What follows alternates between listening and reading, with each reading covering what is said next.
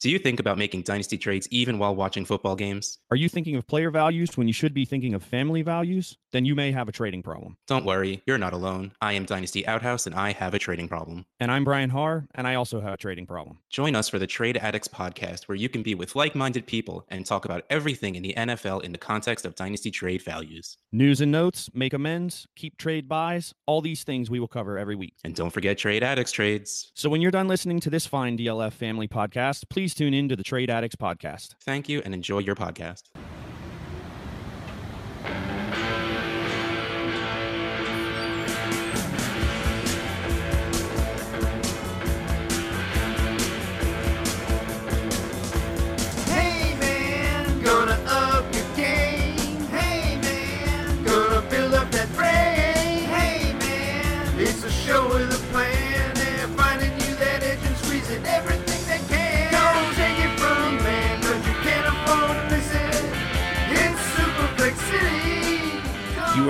Entering Superflex City population, all the QBs, all the Superflex content, and all of you Superflexers.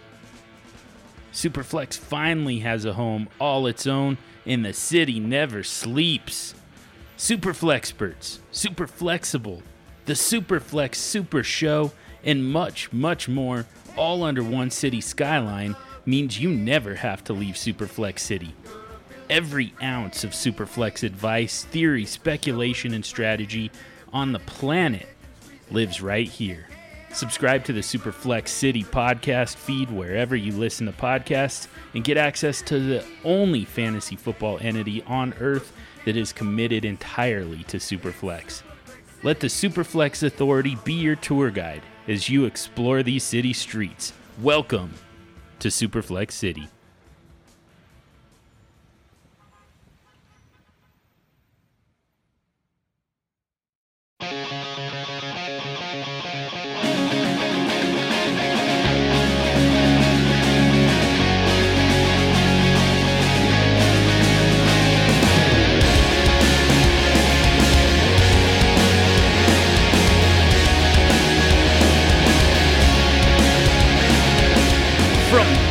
DynastyLeagueFootball.com and the DLF Family of Podcast. That's stuff we all get. Oh, is that coming to me? Always Getting swaggy wit. That's how you it. swags. Always set your best lineup. Never worry about somebody else's. That's Jacob the Snake Up. I'm just slithering in here so I don't get fined, and I will add to Swag's comment. Just win, baby, just win. And it's me. It's me. It's that old SFD roaming the streets of Superflex City, and this is the Superflex Super Show. How, how was that, Swags? Dude, That was are we- awesome. Are we That was pumped up enough to do a, an episode after two weeks? Even I'm ready to get fired after up. Let's I- go. I, I think my thing is just messing up my intro, but you cannot mess Mr. Hogue up. He's always coming in strong. You can't do it, man. Once, yeah, one once you light the fuse, there's no stopping it. I'm running through walls if I have to. Happy to be here though, as always. Absolutely, man. I'm pumped. Yeah, back with you guys. Haven't talked to Jacob in a while, man. I know So, it's been a bit. It's been yeah. a bit. Yeah. And and it's it's we're kind of in that weird time of year here where uh, so I mean we're for a lot of leagues we've got one more week. One more week to get to the playoffs. One more week to secure that spot, one more week to secure the first round bye, wrap up that top seed, whatever it is, whatever you're shooting for. One more week to finish off the the perfect season in reverse and get the 1.01 and see what uh, see what Trevor Lawrence can do for your team. But There you go. for us, it, it's weird. And and last week on uh, Superflex City, I got to talk with Bill McCarthy a little bit about this with Super Duper Flex. Uh, we uh, we started a new podcast on Superflex City, uh, focusing on commissioner related issues, and really kind of focused on trade deadlines. These are stupid. They're so pointless. Um, but the reality is, most of us, you know, the the trade deadline is come and gone. Uh, your team kind of is what it is, and you know, the there's honestly, guys, there's not a whole lot that we can say right at the moment as far as in season management. At least that's my opinion. But that's still everybody's focus. Yeah.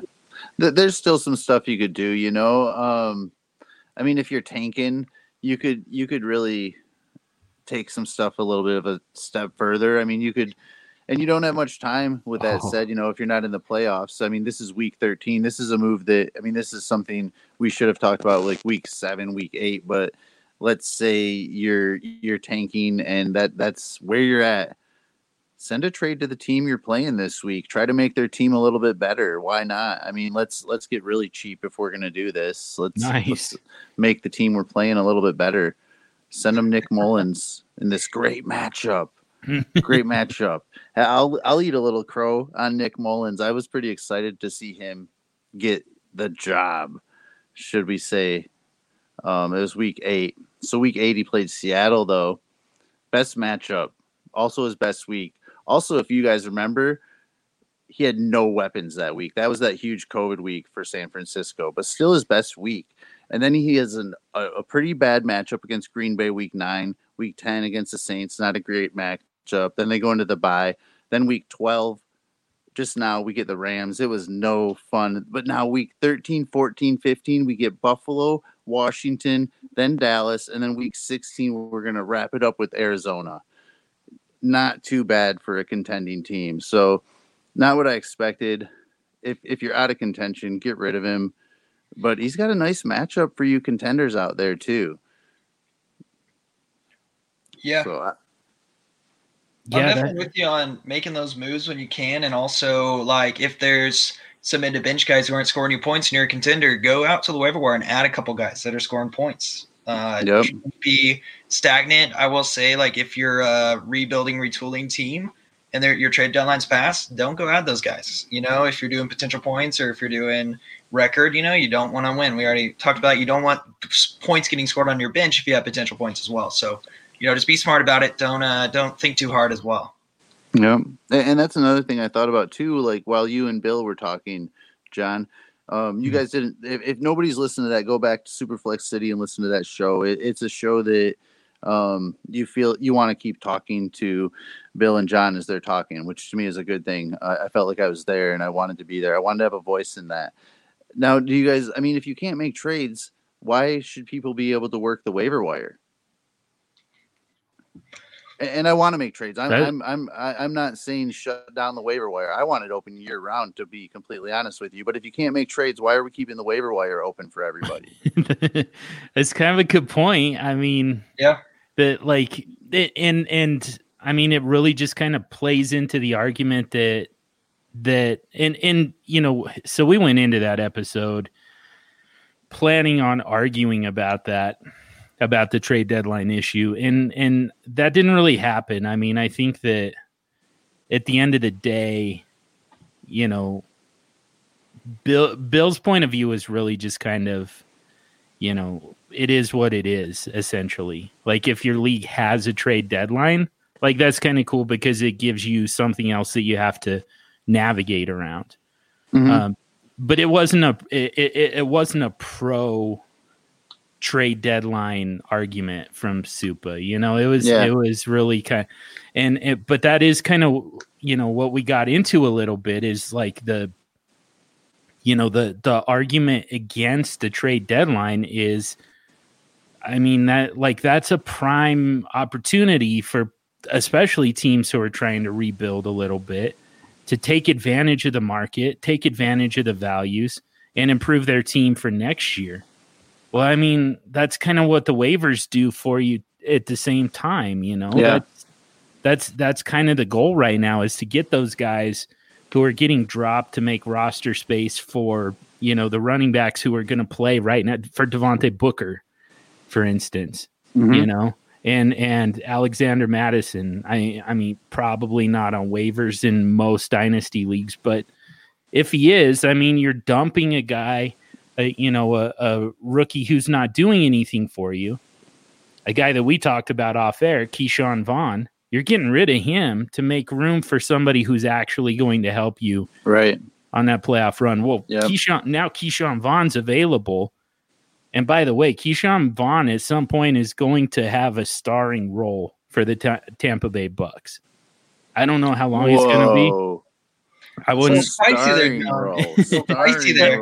Is it though? Is it? I mean, every this is like this is just kind of a universal truth of running backs. Like the the lead back gets hurt or you know benched or suspended or whatever.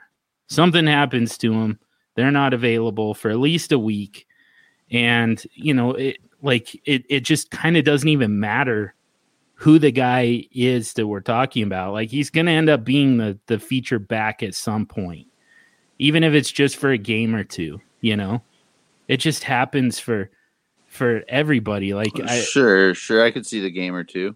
yeah yeah uh, yeah i'm I, you know i'm not calling for him to win that job over you know ronald jones and leonard Fournette at any point but you know the the the most likely scenario is at some point both of those guys are unavailable for you and it's you know at this point i think you you really just kind of have to look to 2021 for that to happen but at some point though both of those guys are unavailable ke'shawn vaughn has that job all to himself like that Yeah. just that y'all happens for everyone Do y'all expect Leonard Fournette to be back next year? Because I, I personally don't. yeah probably No, but I mean, not. I, I I think kind of like Ke'Shawn Vaughn and what John was just saying. I don't think it's crazy to buy kind of low on Fournette uh, if he's in a better situation. But I mean, he's he'd be dirt cheap. He's nobody I want to try to acquire at this point. But I think that he will have another job at some point. Mhm. Yeah, So, I, I agree. He's someone that I was trading for before he was cut because, you know, I sort of imagined what James Robinson was doing, you know, so mhm.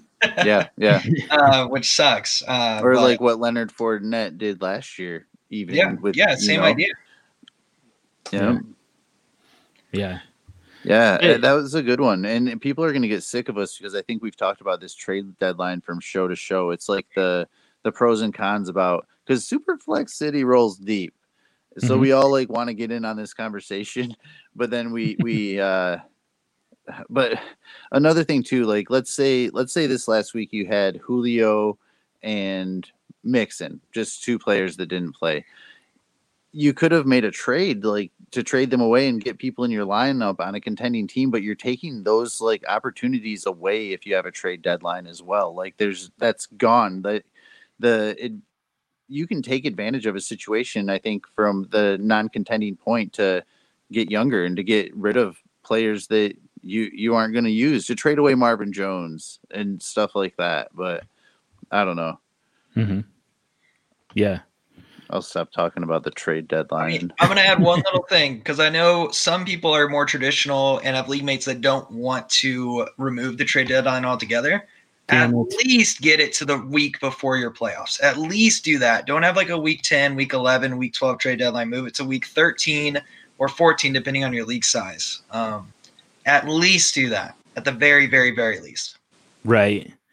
Yeah, we're I'm having a little bit of a debate with the commissioner who's a of my home league who's a total purist, fantasy football purist and That's a and- dynasty, John. yeah, yeah, Dynasty Superflex. Um and uh I I mean I've been playing with uh this group of guys for many years although this is only I think we're in year 3 of the of that particular league but so I mean uh, you know there's we're still kind of tweaking things as we go but man like like I, I'm I find myself trying to compromise on this and say you know I'll, I'll even take a, a trade deadline you know when players lock after week 13 you know when their when their games start for week 13 call that to trade deadline. I'll, I'll even take that but man like I just I, I don't see the point of a trade deadline at all but yeah I mean at the very least like give people something to do something to a way to to work on their team you know, up until the playoffs. If it, like if you if you're worried that that's where this whole thing just turns into a giant shit show is when you know you hit the playoffs and now everybody's just loading up the contenders all of a sudden, which doesn't happen, by the way. Yep. Never. But if that's the fear, I mean, then at least let like, what's the difference between week, you know, twelve and thirteen? Like, why is that the line? I don't, I don't get it. I don't see it. But uh, yeah, it that yeah, we we are rehashing a, a conversation uh, that was already had. uh Letting you guys weigh in a little bit, and which I think is worth the doing. but- passion, the passion. yeah but i mean i also I, I guess i also think that there's kind of some some nuggets of strategy in there so I, i'm glad we went down that road um i it does feel a little bit like we should hit on some in season stuff a little bit um but you know this time of year and this happens every year you know we kind of get to this point in the season where you know like i said i mean roughly half of your of your superflex dynasty leagues have something to play for at this point you know? We're probably down to about 50% roughly of superflex players actually have something to play for right now. And the other 50% are just kind of like let, let's start talking about 2021 teach me about the rookies tell me about free agency let's uh, get me ready for some startups that I'm going to do this off season because I'm going to quit this league because it sucks Dude, or because I suck or you know whatever it is. My team I, sucks. I had somebody like that was really down on how their teams did this year, and they're kind of just like they're exactly the person you just said. They're done. They think it sucks. they're they're mad Yeah. and and worked up, and they're asking me to provide them with a, a like established draft strategy and and like to make them a design and uh, I'm just like, dude, I can't even put my head there. Like, I don't think there is a design to your. I mean, and, and I know there's like QB extreme if you're talking superflex or something like that, but but there's no like just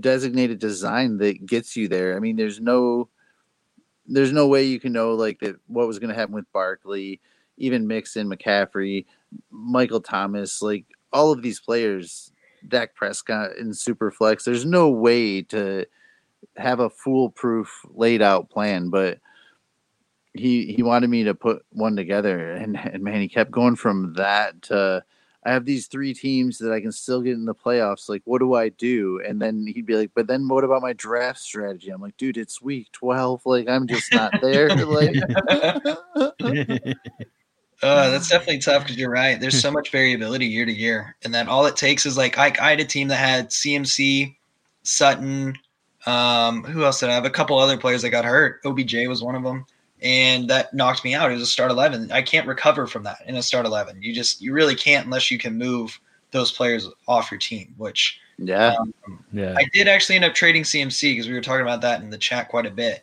Um, but it was a good it was a good trade for me. I don't remember it off the top of my head, but uh, one topic I think may be interesting to talk about is Austin Ekeler because Twitter's been a bumping about Austin Ekeler. really? I've Been seeing that? Oh yes, people like someone just posted a poll about trading away the projected 2021 1.05 in a it's a one QB league, so I could see potential of wanting Ekeler maybe over that 1.05. I know Swags, you're not a huge fan of Ekeler, but then other people were saying they'd move the 1.01 for Austin Ekeler right now. Just looking at the targets that he's been having, wow. that to me is a little bit premature. Um, But uh, I think everybody's getting a little, little, little excited about Ekeler just because it's like the three games he's played with Herbert, he's had like ten-ish targets a game or something like that. I don't remember the exact number, but yeah, it's interesting. Man, 101, huh? Which, I mean, uh, uh, you know, so I, I, I hate doing this. I hate projecting draft picks. I mean, we're we're to a point where we can actually say like this is going to be 101. Like this guy's committed to making this Yep. 1.01. So we know that's going to happen. I mean, one more week, like It's like is is there really a way for this this team to to jump ahead of this team even if they're trying? Probably not, you know. Um I so we're finally to a point where I feel okay doing that. I still don't love like calling a pick, you know, like giving putting a player name to it. I don't like doing that just yet. And you know, part of it is Trevor Lawrence is still a junior. Like we we don't know for sure that he's that he's going to be there. Uh, You know, it feels like a pretty safe bet, but man, here here's here's here's kind of why I don't I why I don't like doing it. Here's here's my cautionary tale. Uh, I've got a I'm in kitchen sink too. Uh, Ryan McDowell's the commissioner, and I actually made a trade with him for a uh, college running back that I really like. I'm I'm in a little bit of a rebuild. I kind of lucked into James Robinson and Travis Fulgham, so I traded both of those guys to Ryan McDowell. Already got Najee Harris and Trey Lance on Devy. Um, good, good young quarterbacks already. Good young wide receivers, including DK Metcalf and Cooper Kupp. Like I've, I, you know, everything's in place but the running backs. And I just needed some good young running backs to come in to finish this thing off. I've got Najee Harris ready to go. So I trade James Robinson and Travis Fulgham for Journey Brown. I just basically gave ah. away James Rob and Travis Fulgham doesn't look like he's going to amount to much, so whatever. But James Yeah, Robinson, he's really mellowed out, huh? James Yeah. Robinson is a freaking revelation, and I just Yeah. gave him to Ryan McDowell. Yeah. Oh, that hurt. That's a bad beat right there. That's that's yeah, that sucks. I know, right? For those who aren't familiar, Journey Brown, running back for Penn State, who just retired, uh, what Yeah. two weeks ago, uh, due to a congenital heart uh, condition. So, yeah. so now Yeah. he's just kind of clogging space on my on my roster. I'm hoping that for some kind of miracle or something, I guess. But yeah, he's he's yeah, that's rough. rough. That's rough. Yeah. Yeah. But that's the thing. That's that's why I don't like just saying, you know, this pick is going to be this player, you know. Dude, Especially you, you said you lucked into James Robinson, and, and I know this isn't super important for the end game, but was that just off waivers, or did you have him from the Devy? So you got Yeah, him super cheap. At least you don't have a huge investment in there. You know, you're fab, right. but that's still, yeah, that's still rough. Yeah. Yeah, it's just such a huge setback because uh, so I also have Ronald Jones. So, you know, to be able to put those three guys, Najee Harris, James Robinson, and Ronald Jones, with the rest of the roster that I've already put together, like, you know, it's, it's Kyler Murray and Deshaun Watson, it's DK Metcalf and Cooper Kupp. It's like that team's ready to roll just with some Yeah. running backs, you know? James Robinson fixed your running back problem. Yeah, exactly. Yeah. Ugh, that sucks. Yeah. But, you know, I had a hard time trusting him beyond this year. Yeah. And I, I and I really liked the way Journey Brown played the game. But yeah. Anyways, I you know, live and learn. But I guess the the like I said, there's a cautionary tale there, which is, you know, they say don't count your chickens before they hatch. Well, don't count your draft picks before you're on the clock. yeah. Like you don't know who that player is going to be. We don't know that. Something it, something could happen with Trevor Lawrence and it- you know, God forbid it's it's something you know beyond just the normal, you know, he decides to go back for to school for another year, you know. Try and get another national championship and another Heisman like it, you know, something like that. But you you, you just don't know, you know. And people tend to do that well beyond 101 too you know all the way through. They they'll start saying something like you know 105 which is which is likely going to be you know Travis Etienne or or Najee Harris. Like they start doing that stuff you know? 107 where I'm you know I'm probably going to take you know Rondale Moore or Rashod Bateman. It's like watch watch what happens when none of those guys are available to you. Yeah. You're not gonna do. You're not gonna know what the hell to do with that pick. Anyways, that's that's a it's a long rant about So where are we with James Robinson then? Like James Robinson or Cam Akers? I got to go with the points right now with Robinson. Personally. Yeah, I yeah I think so too. James Yeah. Robinson or Joe Mixon? Oh, I'm still Mixon, but dude. yeah, Not gonna go with the points now. So so with this one, I think I see more stability with Joe Mixon into next year versus Jane Robinson. Like James that Robinson has literally done something Joe Mixon has never done. I know, I know, I know, I know. Joe Mixon also got paid. stayed healthy. It's important. I just, I just, I'm not sure exactly how. Like, I'm not 100 percent certain that James Robinson will get the workload he's getting this year. That's, I guess, my main concern. Versus, I think Joe Mixon, which you're right, he hasn't been the one to be given the workload and go crazy for the whole season. Um, I think he has a higher likelihood of doing that. So it's more an odds thing for me. But if I'm a contender and I have Joe Mixon and I know that James Robinson would bump me over the top, yeah, I'd take James Robinson all day. Mhm. That's a tough one. Um, Joe Mixon or Jonathan Taylor? I'd probably go Taylor. Let, let's just say that James Robinson has done a lot better than John. Oh wait, are we Taylor. saying? Did you say James Robinson or and or Nope, I said Joe Mixon and Jonathan? Taylor. uh, I'm Taylor side still? It's close though. It's a coin flip now. So at this point, we're not going with the points. well, they're both not scoring points though. well, I, I think uh, Taylor was. I think he's RB twenty still, even missing last week. Um, don't quote me on that, but I think he was RB eighteen or so before he missed the week. So he's he's done decent. So Jonathan Taylor, Joe Mixon, and so you're obviously taking Jonathan Taylor over James Robinson. So am I, to be fair. Yep. Um. Well, then what? What about Swift or Dobbins? Uh, both over Taylor and Robinson for me. I would I would go uh Swift, Taylor, Dobbins, James Robinson, CEH, Akers, maybe Akers over sweet CEH now. trying to think. David Montgomery or James Robinson. That's an obvious James Robinson there for you guys. Yes, sir. Yeah. Yeah, Um, Denzel Mims or James Robinson. Robinson. This is fun. I mean, I'm just thinking running back scarcity is a real thing. Uh, so I'm going to go with the guy who is scoring the points, and I'll take the risk with Robinson over Denzel Mims. So I think, you know, his stock can really only go up if he gets Trevor Lawrence, which people are already speculating that. So I think once the offseason hits, his value is going to go up and up and up. Because I've what already if we go with like uh Jerry Jeudy or James Robinson?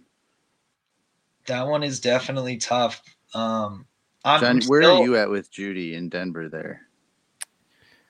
Um,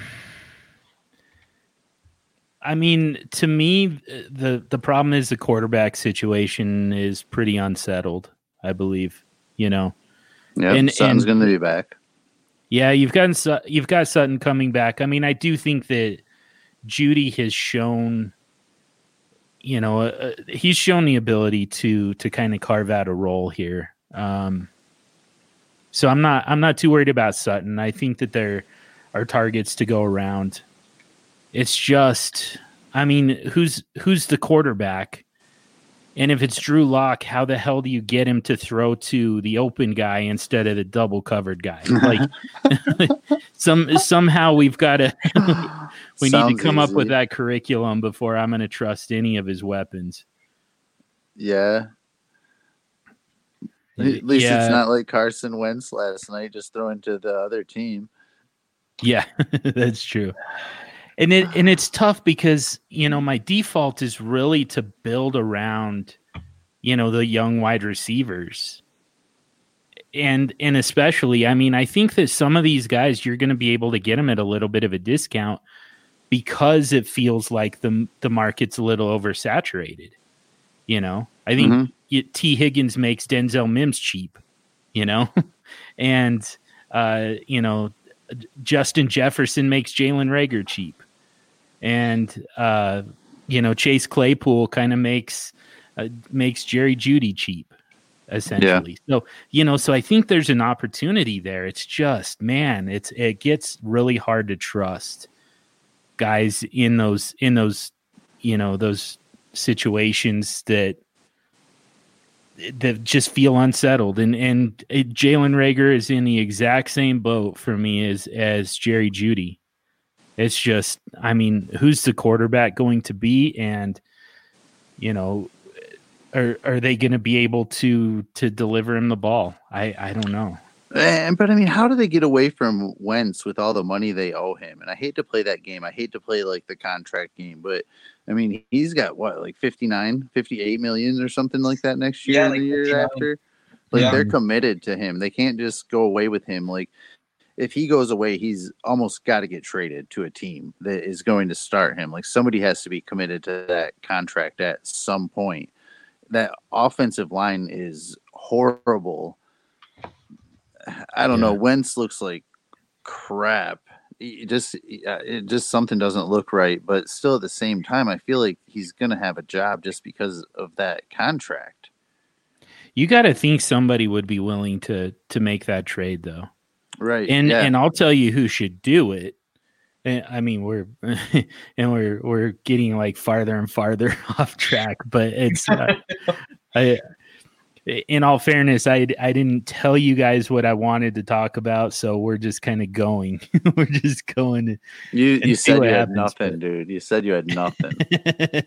That's not entirely true, but um, I did want to try and uh, try and I, I, I did want to try and surprise you guys. I wanted to try and go organic with this. But anyways, we're here now. We're talking Carson Wentz. So here's here's the scenario is Dak Prescott signed somewhere else. If you're the Dallas Cowboys, I mean, y- y- go get Carson Wentz. Why like why wouldn't you? I think the fans would revolt. I think first of all, I think the fans would literally just melt. Yeah, but but that's because of Dak Prescott, not Carson Wentz, right? yeah. I- guess if you're comparing it to like, hey, we can start Andy Dalton or we can start Carson Wentz. I think most Right. people, if they're rational, are going to be like, yeah, let's start Carson Wentz because he's actually, you know, if they get the line together and the the weapons he has around him, he should be he should be good. Honestly, he should be. Yeah. We've seen it. I think they'd be excited about it. And and I mean, this is a deep enough quarterback rookie class that you know you draft somebody in like the third round, which is where you got Dak Prescott, and you know you've got that backup plan. But you know, Carson Wentz should be able to keep you moving forward. You know, and allow you to, uh, you know, kind of give you a, a competent offense that allows you to keep you know building that defense back up uh, and and you know justifies Save the a little money, money. that you're yeah yeah and and justifies the money that right now you're paying to the wide receivers and to the to the running back that uh, you know that you shouldn't have signed.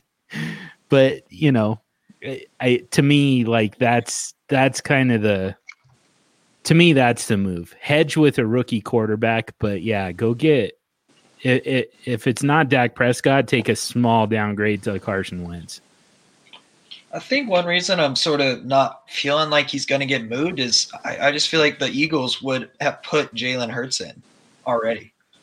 Maybe I'm, Yeah. maybe I'm wrong and I'm I'm reaching a little bit, but I just feel like you know you saw Wentz and how much he messed up here and there, and I get it. The line isn't great, this and that, but yeah we saw the Bengals put in Finley, you know, last year, being like, "Oh, let's see what this guy has," because their season was almost done. I guess I get it. The Eagles are still in playoff contention. they're still in it yeah because the NFC East is a joke, uh, like Right. every other year, and I can say that as a, a sort of Cowboys fan. I say sort of because I think a lot of Cowboys fans are annoying. If you're a Cowboys fan, I love you, but when you're three and zero in 2019 and you think you're going to win the Super Bowl, that's ridiculous. You face the Dolphins and Falcons and whatever. So, anyways, that's why. I don't want to lose any listeners either, but I mean, s- some fans could just do better. yeah, and, and yeah, I just yeah, I'm with you. Uh, it's just just hey, the one fan base that I'm rooting for is the Dolphins fan base. Go Dolphins, man. Go Dolphins. because they're just kind of weird. Yeah, You can't, I mean, I right? Yeah, just feel bad for them. hey, they're hey, they, they're up on the Patriots right now, one game behind the Bills. It's it's looking interesting. Wait, isn't two drink a Dolphins fan? Oh yes, yes. Big Dolphins fan. Is that where that came from? Yeah, yeah, yeah. Man, there we got a few Dolphins fans down there. Like, um, yeah, we got George and then uh J- another Jason, Doctor Mill. Um, man, shout out to those guys too. Like, we're doing some toys for Tots shopping this weekend, and uh we couldn't we it wouldn't have all like came together quite like it did without George over the years and uh, and what he does there just to keep us all moving forward and uh I don't know. So yeah, shout out to those guys. You kind of brought up the Dolphins. Fan. I I might have brought them up. I don't know who brought them up, but I don't know. So I'll rank. Keenan Allen and Jerry Jeudy and James Robinson. Uh, Keenan. yeah, Yes, I think so. and then and then James Robinson. but I do want to ask you guys about about James Robinson just to just to spend a little bit more time on you know this season. Uh, so let's let's just call it for the rest of the season. Let's just call it you know for a contender trying to make a playoff push. James Robinson, and I'm a, I want to throw some some guys who seem obvious, but I I am curious if they are. And and you know this whole conversation started with Austin Ekeler. We didn't totally wrap that up or really even address it, but but for you guys, rest of the season is it Austin Ekeler? Or is it James Robinson? I guess we're talking PPR. Um, that's very interesting. Yeah. I'll take James Robinson. Okay. I'll go with Robinson. He's done well. pretty well with almost every matchup he's had. Yeah. Yeah. Like So- even just this week, he only had one touchdown. He had twenty six point nine PPR points. Like that's impressive. Yep. Yeah. The two guys above him had three touchdowns. What the heck? He's getting James Robinson right now is getting like Zeke level volume. And uh, I mean like Zeke before Zeke sucked. Yeah. Eh, or- Yeah. Not sucked, but I mean just kind of slowed down. Um yeah, this is like this is this is heroic level of volume. Uh so well, I- I'll ask you guys about. So I told you about a trade that I made in a redraft league, uh, just today. In fact, James Robinson or Aaron Jones. I was gonna ask you that, John. Uh, I'm gonna go with James Robinson just because I trust the workload more than Aaron Jones right now. Nice. Yeah. I, I, I'm the same. Yeah. Just yeah. So I'm I guessing blew. you got- did you get Aaron Jones? I got Aaron Jones. Yeah. Like- Oh, you know he was on the Aaron Jones side. For sure. I mean, Aaron Jones is one of my guys all time, but it's Yeah. also, I mean, you guys also know I'm I'm kind of on the strength of schedule kick right now, and man, Mhm. Aaron Jones has a nice one going forward. I mean, he's Um, bound to get one of those 30 or 40 point games, right? It happens at least once or twice a season.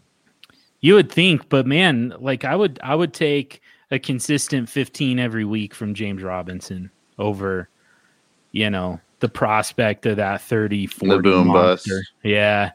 This at this point in the season, like I mean, unless I'm kind of sneaking in as a six seed, which I am in that league, so it, it stands to reason, you know. Um I like I'm I'm going to be an underdog every single week for the rest of the season, essentially. So that's where Aaron Jones to me makes some sense. Yeah. Um, plus, you know, I've got some stability with Nick Chubb in that league. There- There's a lot of context I'm leaving out, but uh, yeah, to me, Aaron Jones makes more sense in in that situation. But like in a vacuum, man, I think James Robinson is just that volume is just too good. So, uh, one more to throw at you guys. What about Alvin Kamara? Oh man, that's a that's a toughie, dude. Are we It talking is. dynasty? Let- uh, I- seasonal points yeah, let's just say rest of season. I mean, you can call it redraft. you a- as a call it- weekly starter, we could say, I'm gonna go. I'm gonna go with not Kamara right now. Just dude, right? That's so crazy. yeah, Yeah, I know, man. We need Drew Brees back. This is. I, I this think it just awful. seems safer at this point. Mhm. yeah, yeah. It's it's it's like Michael Thomas, Kamara are just they're just not as you're right. They're just not safe anymore, and makes me a little nervous for 2021 because I know everybody's like Taysom Hill won't be the starter. Well, he started two weeks and they won two weeks. He hasn't looked great, but then again, what do we know? You know, maybe Yeah, sees something or likes the him being able to run the ball or I don't know. They're also in cap hell right now. It's it's pretty bad for the Saints. Even I don't know if you guys saw, but uh, somebody on Twitter asked like for your top eight dynasty running backs, Mhm. and I got stuck at Dalvin and Kamara. Hmm. That was I'd kind of the spot where I'm just like, huh? Yeah, that's what I ended up. Yeah, I go with with you. Dalvin. Yep. I need to update my rankings now. It, it felt it felt wrong at first, but then I was just like, no, I I, I want Dalvin a little bit over Kamara. yeah. How many names are on that list before you got to that point? For me, Yeah. um, I was uh CMC, Barkley, Chubb, Swift, and then Dalvin. You are Um, a Swift truther, I'll give you that. Jonathan Taylor, and I forget who I ended. It. I don't. I don't even. I haven't been counting. I apologize. Oh, you're good. Swift was my RB four. Wow. That's It's a big statement, man. that is. Yeah, Y- get on board. I mean, hey, you were you were on board before it was cool and you're reaping the rewards of that that him falling in rookie drafts. I, I really think that it's it's going to be good getting a new coach next year, even if this year we don't really play one out and just let Stafford kind of do his thing with whoever they let run the team. I think that it's wheels up for that offense. Golladay, Hockenson, Stafford, and Swift.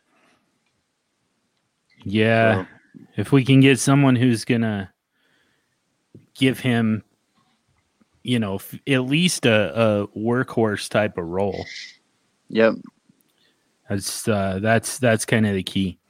Um, all right, I want to I want to switch the focus a little bit here for the last you know twenty minutes or so of the show, and and talk some dynasty with you guys. Talk startup uh, specifically. So, I started doing the the monthly Superflex ADP mock drafts for DynastyLeagueFootball.com.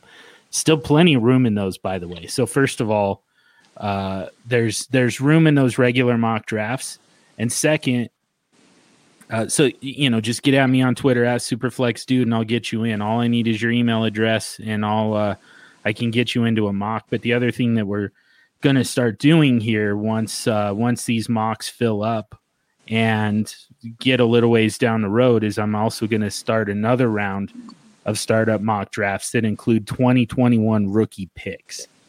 Really curious to see because that's the way a startup is going to look, you know, in basically from January, February, all the way through April, essentially if you do a startup, you do a Superflex startup, you're going to have those picks included, or at least you should uh, have those picks included uh, that you're able to draft. And I think it's pretty important to see, you know, where those values are right now, where the the values of those picks are. Um, not to mention just the fact that if you're going to make some trades, you're going to try and you know trade some players for for picks or vice versa man it's nice to know like an adp for those picks so you know what type of player you should expect to get in return for that pick Yeah. so And, if you haven't done a draft like that, there there's so much fun. So that's a great way to practice and get ready for one. But so much fun Yeah. to do a draft with the rookie picks in it. I mean, that's my number one argument in favor of Superflex is the fact that now you've got an extra, you know form of currency. You've got an extra, uh, you know this this extra asset, which is the quarterback position, that all of a sudden has significant value that could you could essentially get you know one for one get you know give up a quarterback and get a, a you know a, a, a top level running back or wide receiver. So you know you're doing the same thing with draft picks in the in the startup that way. And it just it just pushes so much more value injects so much more value into your startup. Like it's it, it's it just makes it you know that much more strategic that much more fun. Um it, there's like that's that's the way to do startups. And anybody who i i don't get it when they you know, try and do two separate drafts. I, I just, I don't know. I, I, I don't understand why you would pass up that opportunity. But anyway, so uh, we did, we started one mock draft that I thought was extremely interesting.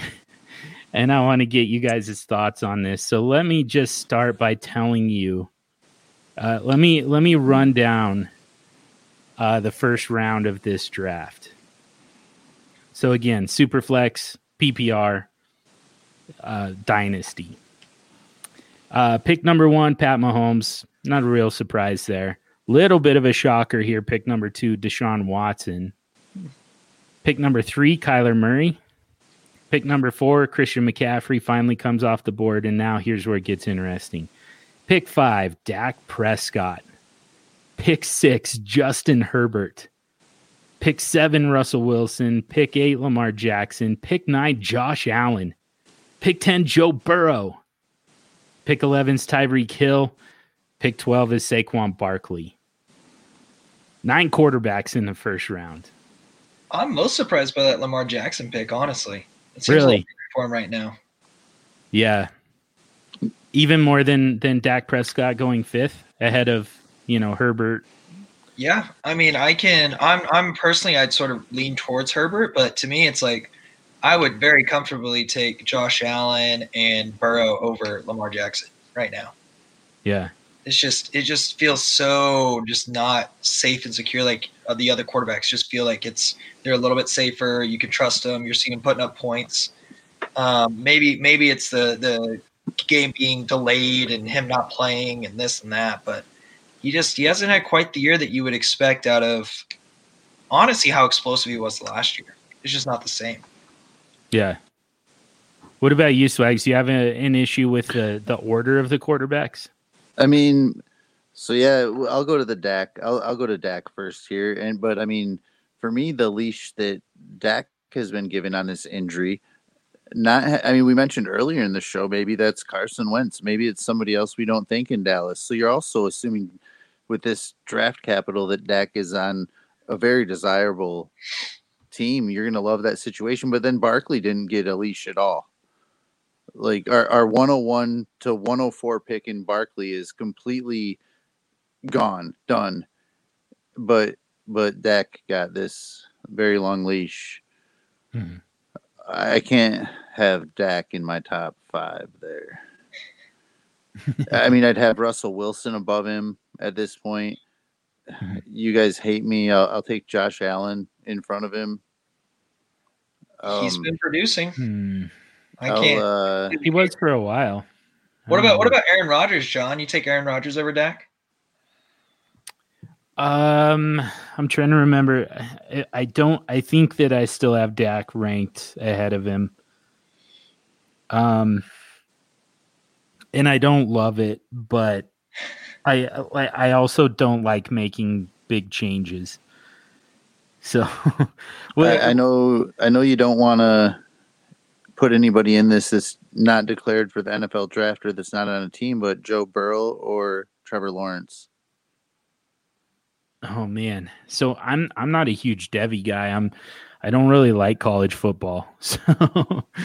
So I'm uh, with you That there. might be that might be the the spiciest thing that I've said here so far in this episode, but um yeah, we might we might have the wrong cast for that one, but I we do. will I'm not a Devy guy either. I, I'm also not Devy. I mean, I think if I'm thinking about it, like what Trevor Lawrence ends up, it depends on the team, of course, but like the Jets versus Burrow on the Bengals. Potentially, though, Burrow may miss, miss the first like four weeks or so. Or, Yep, yep.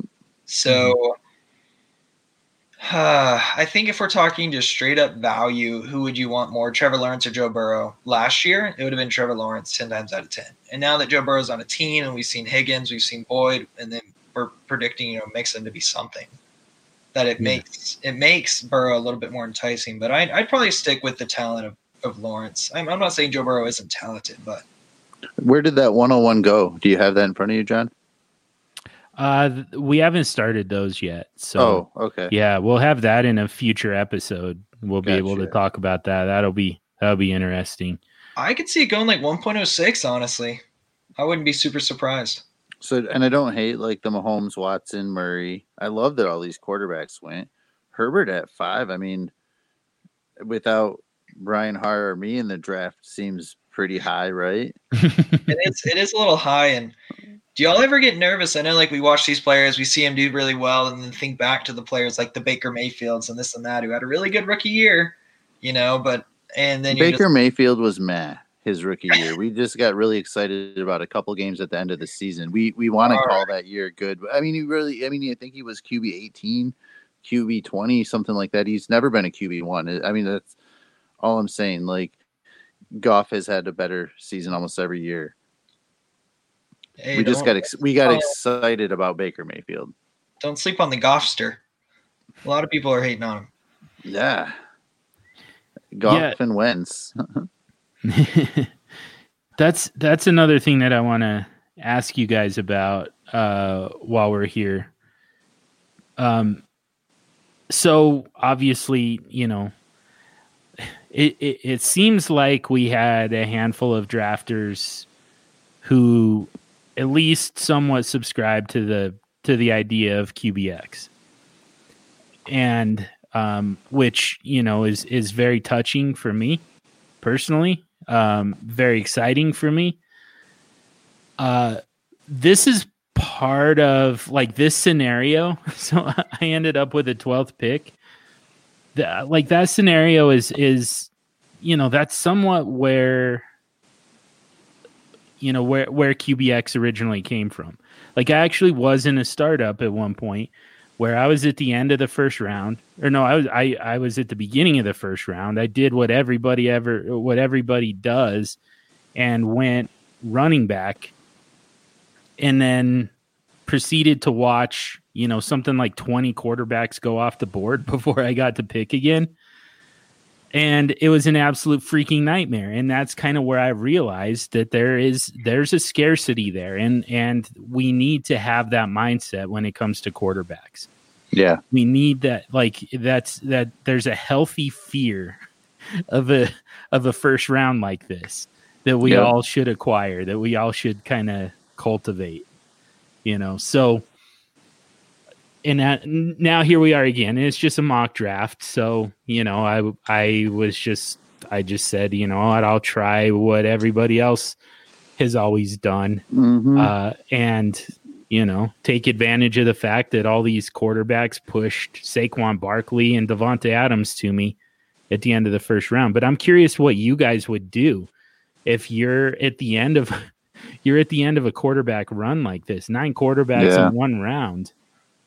What like does does does that change your draft strategy to to get stuck in the at the end of a run like that? Um, I mean, first of all, you you said it's just a mock draft, but I, I mean, usually when it's just a mock draft, that's when people get kind of cute and they don't take quarterbacks because they don't take it too serious. So seeing that they took this serious in the mock draft makes me really happy, and I know it does you too, Yeah. John. Um, It's so, a but great to answer your group of- question, I think you did the right thing. I, I would have been giddy to get Barkley at 112, and then, but I would have had to take a quarterback at 201 even with all these studs taken i would have had to take somebody here at at 201 looking at this i'm, I'm trying to narrow it down in my head to see who i would take. Uh, i mean it gets kind of tough. Isn't it like Tua, Rodgers, maybe Tannehill, Goff, Wentz, i'd Stafford? probably take rodgers of that group Yeah. Yeah. Matt Ryan, Matthew Stafford, those guys were still around, of course. Baker Mayfield. yeah, Uh, but I would have probably taken Barkley there, even even knowing what you you know in the draft here. But Mhm. love seeing all these quarterbacks in the first round. What about you, Jacob? I actually would do pretty similar to what what John did in the way take the running back or and the next guy up, which would be either receiver or running back again. Um, I know you're leaving yourself pretty vulnerable at quarterback, and that would be where if you did include those rookie draft picks, you know, you try to get a 1.04, 1.05 because we do have a relatively deep expected quarterback class in 2021. Get a rookie quarterback there. Uh, I think someone like a Tom Brady is safe for another year. I think you could potentially get Jared Goff relatively late. Um, another guy that could be sort of fun could be Matt Ryan, Teddy Bridgewater, Matthew Stafford. All those guys seem to go a lot later than you'd expect. Obviously, you're not going to love it though because you don't have that stability. That probably like it's the top 12 and then it falls off hard after like the top 12 quarterbacks. So you are leaving yourself vulnerable, but at the same time, I don't expect the other guys that drafted, which I don't know. How far are you in the mock right now, John? Uh, we're into the fourth round. Uh, how many oh, we're drafted in the second and third round. uh, so none went in the second round. Okay, Um, that's what I would expect. Yeah, and and actually that that's actually a piece of uh, context that I didn't want to give you just yet, uh, and totally forgot. So And John didn't take a quarterback. I Well, didn't. I yeah, I went. I went Saquon Barkley, Davante Adams. What about third? Was there probably two that were taken? Probably like Tua and maybe Tannehill and John Rodgers. John double tapped. yeah, I bet he did on three four, which is what I do. I double tap three four right there because I sort of you're playing a game and you're trying to push a little bit, but not too much. yeah. So who'd you double tap? Um, Because I'm not in this mock draft. So in the third round, uh, Aaron Rodgers went, Tua went, Matt Ryan, Jared Goff. Oh, and yeah, Matt Ryan, and then and then my uh, three four turn was Jared Goff, Matthew Stafford. See, I love it. I feel like you're set at quarterback for at least two years right there. And yeah, then- and I mean, I you know, and I'm probably still looking for another another at least one more guy. I mean, my personal minimum is four, so you know, I, I'd say this year too, though. I'm sort of looking at the quarterbacks a little bit different. With like, you have guys like Sam Darnold, Jameis Winston. Um, I'd even throw in, uh, like Taysom Hill is another example of a guy that may be someone you're like, eh, maybe I'll take a chance on late. Mitch Trubisky. Uh, Mhm. Trying to look at other names like Nick Foles, Minshew, Haskins. All these quarterbacks are out there that are either don't have a home right now or like there's like three jobs they're fighting for and i take a couple of them especially if you can pop them at the turn you know like a 11 12 turn and then 13 14 type of thing and i would expect at least one of those to hit. Yeah at least that's sort of my philosophy right now with with how you were drafting. Obviously try to get at least one more like a kirk cousins that's disrespected at all times but then just pop out three more quarterbacks at the end that can potentially start. I don't know how y'all feel about that though. Yeah, and and like you said, in those startups where those where rookie picks are available, you know, there's another opportunity there, which is you know, get one of those earlier picks. Doesn't have to be one on one. Obviously, you know, if you're you're taking one on one as if it's already Trevor Lawrence. And that's just kind of as much as I don't like that. The reality is that's how people are going to tr- treat 101 throughout this offseason. So, but you know, you get in that 104 range, like you said, and then later on, you take Ryan Fitzpatrick, for instance, you know, the guy who's likely to be a bridge to, you know, Trevor Lawrence comes out and starts day one. Justin Fields probably starts day one, but you get to those guys, you know, Trask and, and Lance and, and, you know, you, uh, you get to those guys and they're probably going to have to earn their way in and you're probably going to have a bridge quarterback. Ryan Fitzpatrick is, uh, you know, just proved to be the perfect bridge for a team, you know, trying to reboot at quarterback. So whoever ends up with with, you know, Ryan Fitzpatrick is the bridge, and then you take whoever the rookie quarterback is, and you know, if the value's not there at 104, say it's Kyle Trask, is is the guy that you're trying to bridge to. And 104 is way too early to take Kyle Trask in your rookie draft just trade back you know don't trade all the way back to to trask's adp but you trade back, get Kyle Trask, you know, pick up an extra uh, couple Yeah. picks that you can turn into running backs. And now you've got you've got the complete quarterback for that, you know, whatever team that is that uh that's making the move from Fitzpatrick, you know, transitioning to Kyle Trask. Uh, you know, that's just kind of a hypothetical, but I like it. Yeah, that's.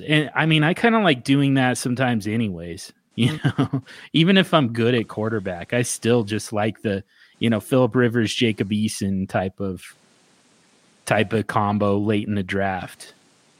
Yeah, would y'all say that in like startups, I feel like if the draft is going one direction, I try to go the opposite way. Not trying to get too cute, of course. Like, uh, like if you see the first round, second round, third round, there's like 15, 16 quarterbacks off the board, and you're starting to get really, really nervous, and there's like two decent ones left. You know, I take them, but in general, I think if you can, if your league doesn't respect quarterbacks, you take quarterbacks early, uh, earlier, like than they most of your league mates would, then you're looking really set at quarterback, or vice versa. You get those studs in Saquon and Adams, and then you get your quarterbacks that aren't as solid, but I feel safe about Goff and Stafford for a couple years, and that to me is like the sort of the perfect move in a way because you're getting the most value out of your draft picks.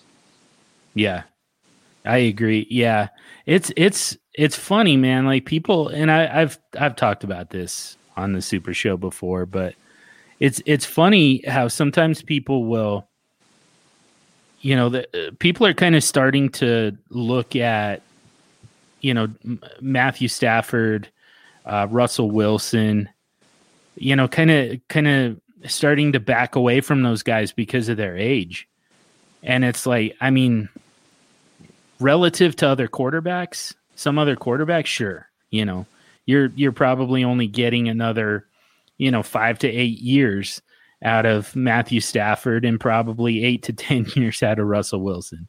That's not a lot compared to Justin Herbert, who's here for the next 15 plus years.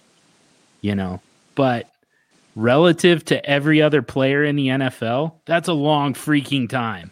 Yeah. There's and also you're going to be constantly trading and i actually uh, had a poll that i put up on twitter and i'm curious what y'all think about this in superflex do you want tom brady or drew lock right now in dynasty superflex Brady. Brady. right Yep. yeah, I- at least you know you're gonna year. Yeah. That's my thought so you in the, the the off season whenever all the young guys everybody looks at ages and they get all giddy about someone who's 24 25 send Mhm. lock for brady in a 2021 second you know like Yep. that's one of I think that's one thing I didn't realize with Superflex early on was the idea of like the quarterbacks if you can get guys that are a little bit on the older side like even excuse me uh Big Ben if he goes back for another year grab him for another year move off of a guy that's not quite as stable like uh so I had a conversation about Gardner Minshew and Dwayne Haskins at the start of the season when they were still starters and yeah if we would have moved off of them for Big Ben we'd look like geniuses you Yeah. know like it's those moves like that that you're obviously making yourself a little bit in trouble if that's like you have Tom Brady and Big Ben as your only starting quarterbacks. But if you have a couple of young guys, like John was saying, you get the guys that are the rookie plus the bridge, and then you have someone like a Tom Brady, and then maybe someone like a Jameis Winston who potentially could start for a team and for a couple of years. You know, something like that. Mhm. I, I feel like that's a decent super flex, at least for quarterbacks, and then it also gives you s- uh, some mobility to move your running backs, wide receivers, tight ends, and have a little bit more of a well-rounded roster. Yeah. What I like about this mock draft is, I mean, first of all, it it does kind of, you know, it creates a little bit of a need for like for a conversation on strategy and and you know what if QBX isn't viable for you, you know. It also just kind of it shows that there are other ways it it it, it, it kind of to me I, anyways it kind of illustrates the point that qbx as much as i'm i mean i'm gonna i'm gonna push that harder this year than ever before. After what's going on in the nfl right now at the quarterback position hmm and how unstable it is right now like all of a sudden we're seeing the you know the immense value that you can that you can get out of quarterbacks when Yeah. nobody else feels good about their if if I've got three guys, three of the 16 guys who are actually safe in their job right now, Mhm. you know, the, like that nobody else in the league is in that position. You know, you're everybody else is Yeah. lucky to have one guy that they feel good about. And, and you know, I think that's part of it, John. Is sometimes you have to be in that situation that you mentioned in that Superflex startup you did, where you took uh, running back in with one of your first few picks in the first round, and then it came back to you by like what was it at that point? Your two twelve, and all the quarterbacks are gone. And but sometimes you have to be in that situation where you've had a Superflex team with no quarterbacks. Like mine my first one that I had that was really screwed was a 14 team Superflex Orphan, and I got the team and just had I was it was horrible at quarterback, and sometimes you have to feel that to really know how important those positions are, and I think 2020 has had just like so many ramifications have really made some of those people that were against the idea of going heavy quarterback kind of see the importance of it because they've uh, we've had so many things happen this year from covid to injuries to crappy quarterback play and um, I, I think it's changed the way people think a little bit Yeah. And one And- thing I Oh, wanted to add on to that just a little bit is uh like I'm just thinking about this league that I drafted in that I was like not feeling great about my quarterbacks at all. My quarterback one that I drafted, I believe in this league was uh Jared Goff, and then it was Derek Carr, and then got Tom Brady really late, and then drafted Justin Herbert. So like with your quarterbacks as well, if you can get a couple of those older guys and pray that like Justin Herbert, everybody was like he sucks, like he's not going to be anything, and he's turned into this awesome guy. That I'm not saying every quarterback that you draft late is going to do that, but don't immediately panic about your quarterbacks if you have like three or four starters. You know, like be a little bit nervous if their names are Big Ben, Tom Brady, Drew Brees, and I don't know Gardner Minshew at the start of the season. You know, because you don't have a lot of stability, but at mm-hmm. least you you have those guys that you can you can move on from. That's that's the beauty of dynasty as well as trades. Yeah. If you're in a league that doesn't trade, I'd probably leave the league honestly. yeah. Well, and I, so I think that this is an important conversation for us to continue to have as we head into the off season and uh, you know uh, get closer to you know startup season, um, which again, I mean, it starts in January and February, so right around the corner know. dude it's crazy yeah. Yeah. And and you know it's it's it's always been uh a, a somewhat of a source of frustration for me. There's so many strategy guides come out in the summer, you know, when it's like we're doing our startups now. you know, we're we're Yeah. as soon as this season ends, we're going and and I'm not talking NFL season, I'm talking fantasy season. Week 16 of the NFL season. That's it. That's kind of the the drop dead date and then we immediately start doing startups. And we're doing them all through the off season. Uh, there needs to be strategy talk and there needs Yeah. to be a lot of it and and you know like i said i'm i'm going to keep pushing qbx um, because i think that that is i you know i'm i'm even more clear on this now that that's that's the way to go and that flywheel uh, that we talk about that flywheel roster that you want with you know minimal wide receivers uh, that the quarterback extreme strategy, and then just a, an army of running backs. Like to me, that's still the perfect roster build. But I think we also need to talk, you know, going forward, we need to keep talking about, you know, other other approaches when quarterback extreme stops being optimal. And in a draft like this one, to me, where you know nine quarterbacks went in the first round, quarterback extreme isn't really optimal. There isn't the you know the without that scarcity throughout the league at the quarterback position, the the trade market is not going to be nearly as as fertile as it is in in most leagues. You know, in most leagues where it's like, you know, two or three quarterbacks went in the first round and everything else was running backs and, you know, one or two wide receivers. That's the one you exploit. That's the one you go QBX. But those leagues where in a in a league like this where everybody's going to have quarterbacks. That's not the one to to focus on quarterback and pass up all the value that you're going to get uh, in the first couple rounds at the other positions. So, Yeah, that's a good point. Yeah. And if you're doing a startup, you know, January, February, there's tons of potential value if you can pick right who's going to get signed somewhere and this and that. It's like a bunch of coin flips, but if you pick right on a couple of guys, you're looking pretty, especially at the quarterback position, because you could end up with six starters and then you're like, well, what do I do with this? That's like John says, you know, you send a couple trade offers out to those guys that picked wrong. yep, exactly. Yeah, that's that's why you did it. That's why you've got all those quarterbacks. Use it. Use it and no discounts. Never. Never any discounts or else why did you bother doing it? Um, yeah, but I mean, what kind of what's a discount?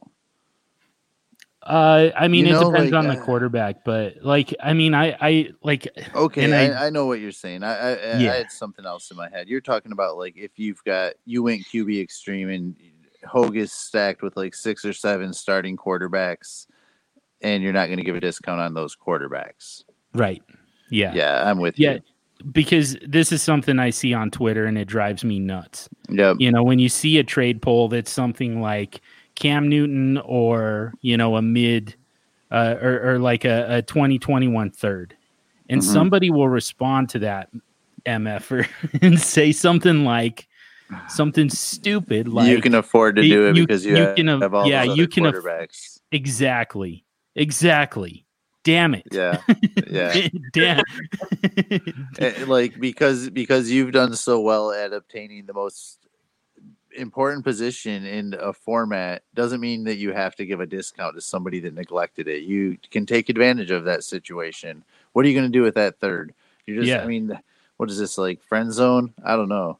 yeah you can uh, you can afford to give away a $20 bill for a $10 bill because you've Handouts. got all of these $20 bills Exactly. it doesn't change the Yeah. fact that the $20 bill is still worth $20 and the $10 bill is worth $10 Yeah. The value Yep. is the value. The value does not change. So like regardless of rosters. So put that aside. That's why we talk about in a vacuum. That's why we say in a vacuum because people do kind of get lost in their own rosters a little bit. Yeah. and and it ends up costing you value. Don't don't fall into that into that situation. But like i said i mean we're we're getting to a point in the season where we can fully start to transition towards dynasty and we can talk about the these strategies these player values we can get more into this stuff uh, talk about startups more and more i'm looking forward to it Yeah, Uh, it's a fun time of year. Absolutely. yeah. I'm I'm looking forward to being able to podcast with you guys more and more as we uh as we get this city up and running and um, have all these opportunities with all these different co-hosts and guests to uh to be able to talk superflex strategy. Pounding nails in the two by fours, building city. That's right. That's right. Someone's got I to think I answer almost every question in a Superflex Dynasty vacuum. Yeah. I know I do. It's hard not to.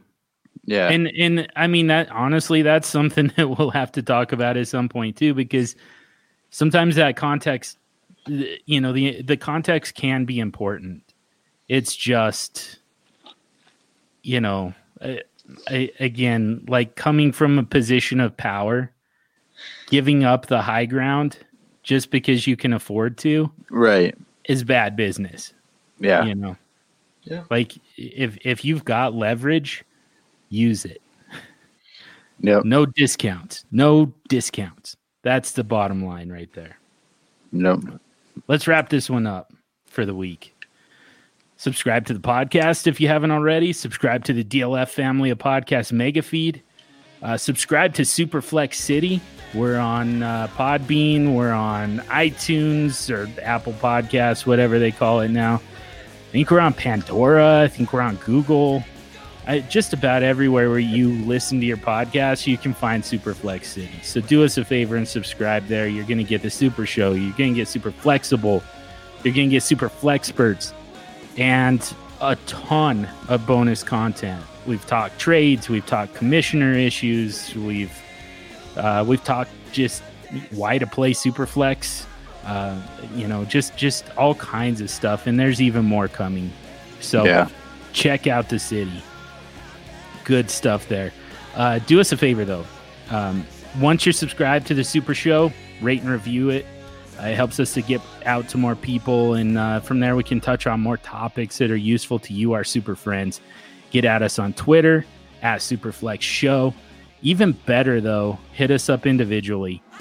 Uh, Swags is at Swagzilla0G. Jacob's at jsnake underscore DFF, and I'm at Superflex Dude. This episode was dedicated in loving memory to James the Brain Koutoulas. Thank you to DLF for the platform. Thank you to Heart and Soul Radio for the music. And above all else, thank you for listening. And until next week, stay sexy and super flexy.